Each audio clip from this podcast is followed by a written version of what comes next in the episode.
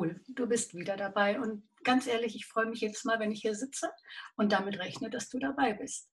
Und ähm, das freut mich, das freut mich, dass wir wieder zusammen sind. Wir haben die letzten zwei Mal über Authentizität gesprochen und ich möchte noch mal ganz kurz ein bisschen wiederholen. Beim letzten Mal ging es darum, dass wir nicht aus Angst unsere Überzeugungen äh, über Bord werfen oder faule Kompromisse eingehen.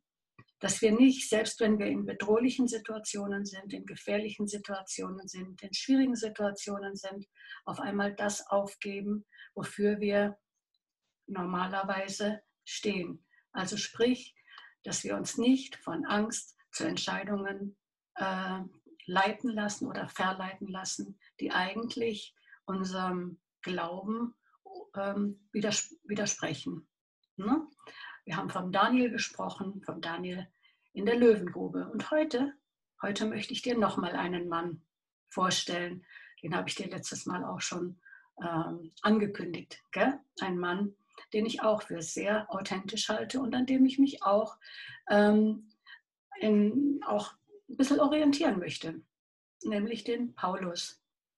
Und ich sage mal, wenn du ein Mensch bist, der Abenteuerromane liebt und äh, gerne ein bisschen Action hat, dann empfehle ich dir, lies mal die Apostelgeschichte. Ich, mich begeistert die immer wieder. Und weißt du, was mich da besonders begeistert, so wie an der ganzen Bibel? Es ist nicht ein Roman. Es sind erlebte Abenteuer. Dinge, die Menschen mit Gott erlebt haben. Und zwar richtig, richtig spannende Dinge. Und dazu gehört eben das, was der Paulus erlebt und wovon die Kapitel 27 und 28 erzählen. Da nämlich finden wir den Paulus inmitten von anderen Männern auf einem Schiff. Und der Paulus hat schon, als er ähm, mit den Männern an Bord gegangen ist, gewusst, dieses Schiff wird in Not, in Seenot geraten. Er hat es zwar auch angesprochen, aber wie das dann oft so ist, man hat ihm nicht geglaubt, sondern man hat den Experten geglaubt. Und das kann man ja auch tatsächlich nachvollziehen. Okay? Weil ich sage mal, der Paulus war jetzt kein Seemann. Und äh, natürlich glaubt man dann denen, die von der Seefahrt was verstehen, nämlich den Seeleuten oder dem Kapitän, eher als dem Landei Paulus. Hm? Und so ist es doch ganz oft, dass man den Experten mehr glaubt als denen, die jetzt nicht unbedingt eine Expertise in gewissen Bereichen äh, nachweisen können. Der Paulus aber, der war eben jetzt nicht unbedingt der Seefahrerexperte, aber der hatte eine gute Connection zu Gott. Und das sage ich, das ist einfach immer nochmal deutlich hilfreicher als jede Expertise. Wenn du eine gute Verbindung zu Gott hast, wenn du mit ihm ähm, in Kontakt bist, wie man auf Bayerisch so schön sagt, connected, kleiner Scherz, über den wahrscheinlich wieder ich nur lache, würden meine Kinder sagen, ähm, dann kannst du auch Dinge wissen, die du eigentlich vom Verstand her nicht wissen kannst. Also, um eine lange Geschichte kurz zu machen, der Paulus hat die Männer gewarnt und hat gesagt, hey Leute, wenn wir in See stechen, wir werden in einen Sturm geraten. Ja, ja, Paulus, wir wissen das besser. Und so haben sie es gemacht. Sie sind losgefahren, sind losgesegelt und äh, hat sich auch am Anfang alles noch ganz gut angelassen. Und dann kam der Moment, wo sie wirklich in einen ganz schlimmen Sturm geraten sind. Und das kannst du alles im Kapitel 27 nachlesen. Das, äh, und ich empfehle aktuell gerne die neue Genfer Übersetzung, weil ich finde, dass die in einem Deutsch geschrieben ist, dass man ganz gut verstehen kann. Also mir geht es so. Und ähm, ja, dann kommt irgendwann der Zeitpunkt, wo die Männer auf dem Schiff Dinge tun wollen, die definitiv auch wieder ähm, dazu führen würden, dass sie es nicht überleben würden. Und so schreitet der Paulus nochmal ein und sagt, hey, ich sage es jetzt mit meinen Worten, Jungs, macht das, was ihr davor habt, nicht, weil wenn ihr das macht, überleben wir nicht. Aber ich weiß, dass wir überleben werden, wenn ihr das so und so und so macht. So und so und so, das kannst du jetzt selber nachlesen in Apostelgeschichte 27.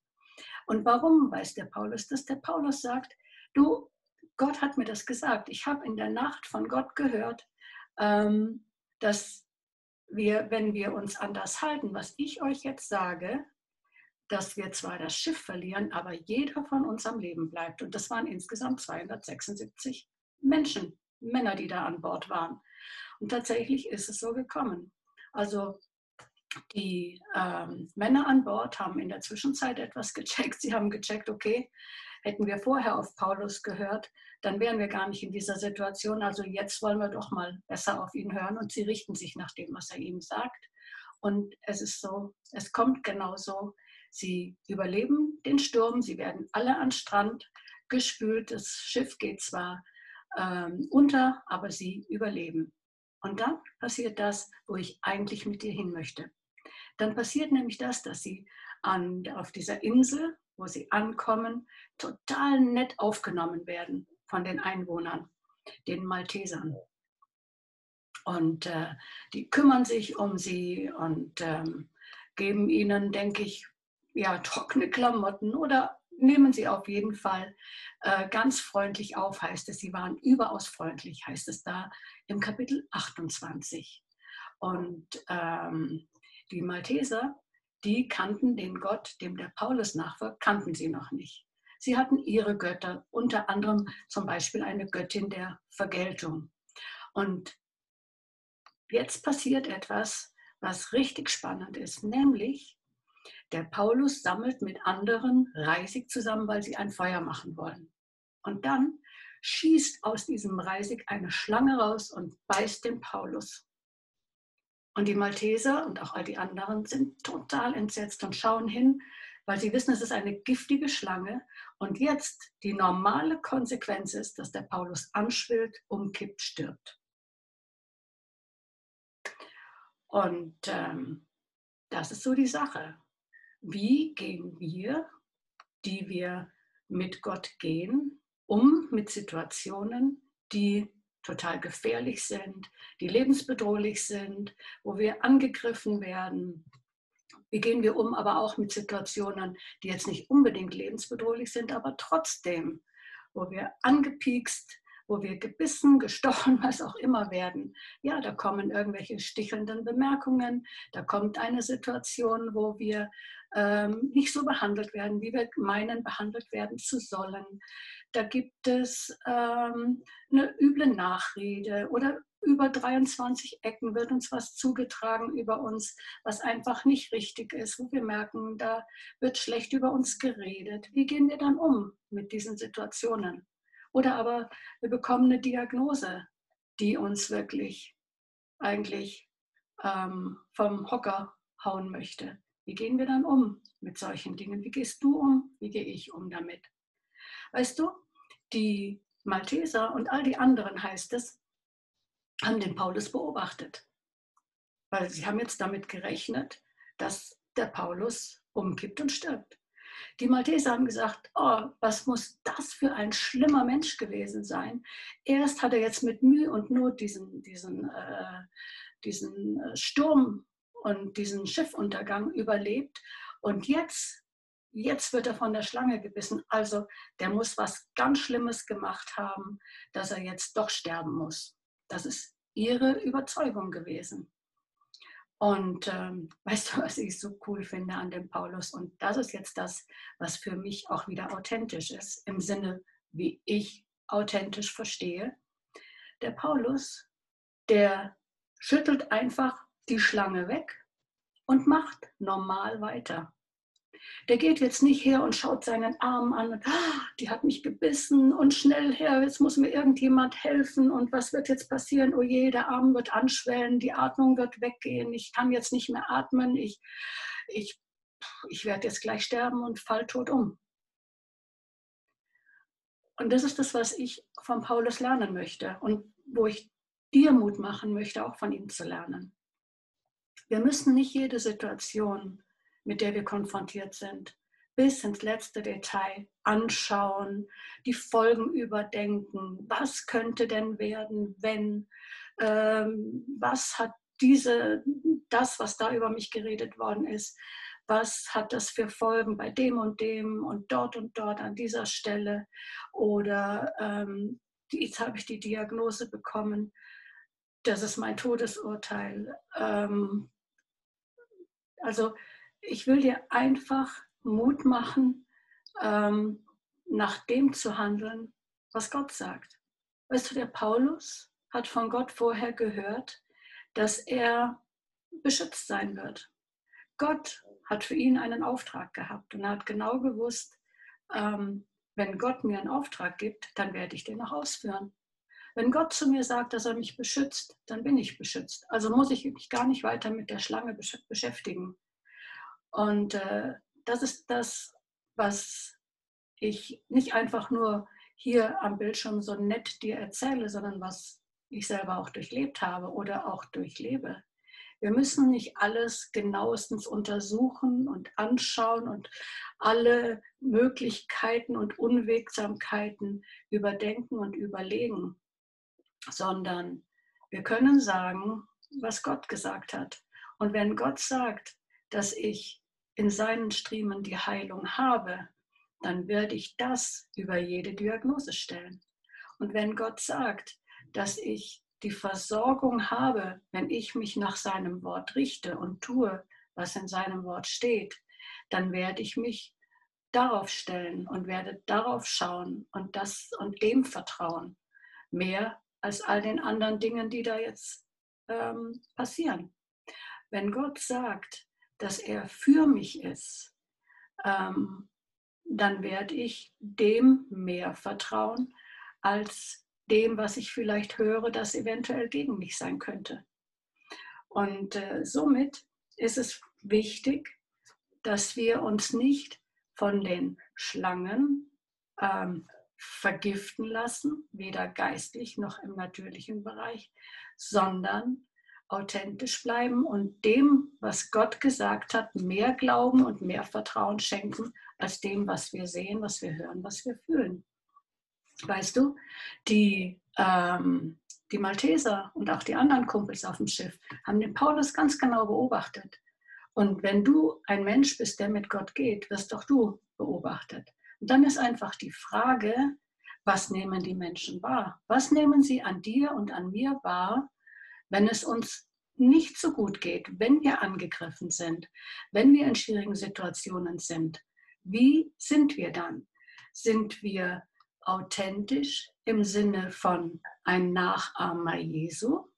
Also wir vertrauen weiter, wir strahlen weiter Zuversicht und Hoffnung aus, nicht aus uns heraus, sondern weil wir wissen, dass das, was unser Gott sagt, auch etwas ist, was er hält.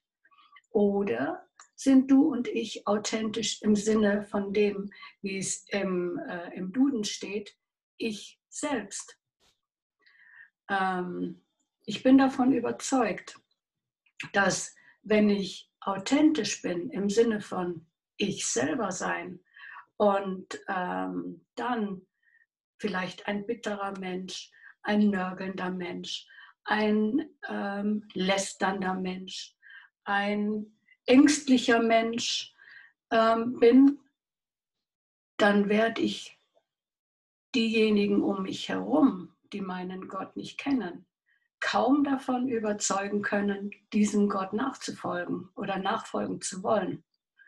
Weil äh, ich, Raffaela, könnte manches Mal alles andere als ein nettes, freundliches Zeugnis zu seiner Ehre sein.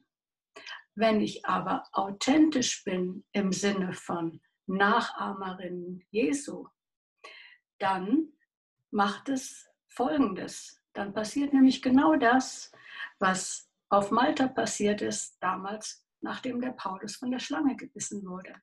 Nachdem nämlich die Menschen gesehen haben, dass dem Paulus gar nichts passiert ist, dass er eben nicht tot umgefallen ist, nachdem er erst groß angeschwollen ist, ähm, dann heißt es, haben sie sofort gefragt, ja, was ist denn das für ein Gott, dem du dienst? Also den müssen wir kennenlernen. Und das heißt, dass sie sich bekehrt haben, dass sie dem Gott, dem Paulus nachgefolgt ist, auch zu ihrem Gott machen wollten. Und weißt du, das ist das, was unser Leben hervorbringen sollte, dein und mein Leben.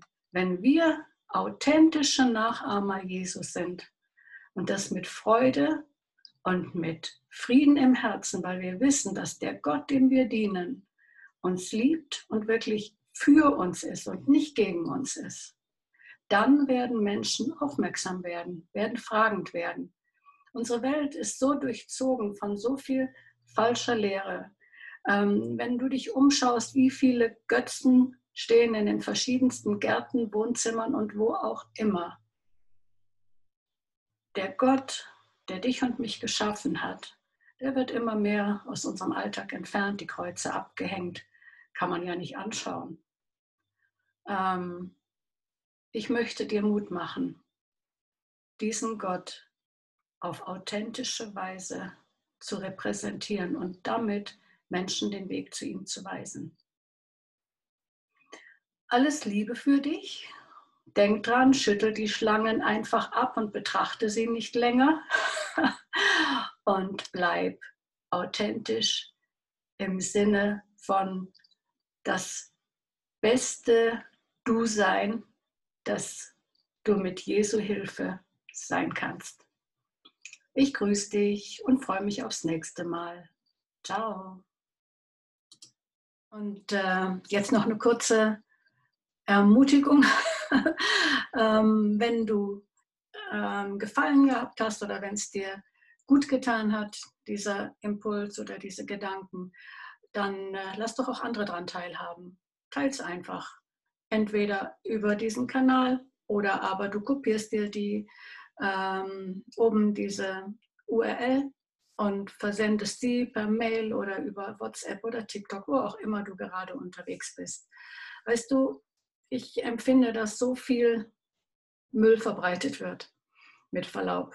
Und das geht rasend schnell. Wollen wir nicht uns zusammentun und gute Saat verbreiten? Ähm, das geht auch mit ein paar Klicks. Und ähm, es hilft mir, aber es hilft vor allem, und das ist letztendlich auch mein Gebet, Menschen draußen, die noch nichts von der Güte Gottes gehört haben vielleicht. Oder ermutigt sie an irgendeiner Stelle. Und äh, wenn du mich unterstützen möchtest, findest du unten ähm, auch eine Möglichkeit. Okay, für heute alles Liebe und hoffentlich bis bald. Ciao.